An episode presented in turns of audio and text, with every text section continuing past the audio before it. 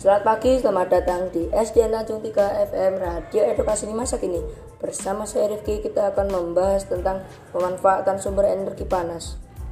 Energi panas menjadi salah satu energi yang sangat dibutuhkan manusia dan makhluk hidup yang ada yang ada di bumi.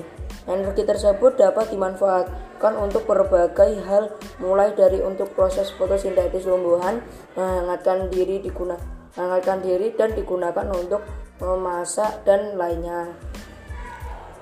Dan hari ini aku belajar membuat botol planter. Awalnya kita jadi jadi awalnya kita harus menyiapkan bahannya terlebih dahulu dan bahannya adalah cutter, lem tembak, solder, botol bekas.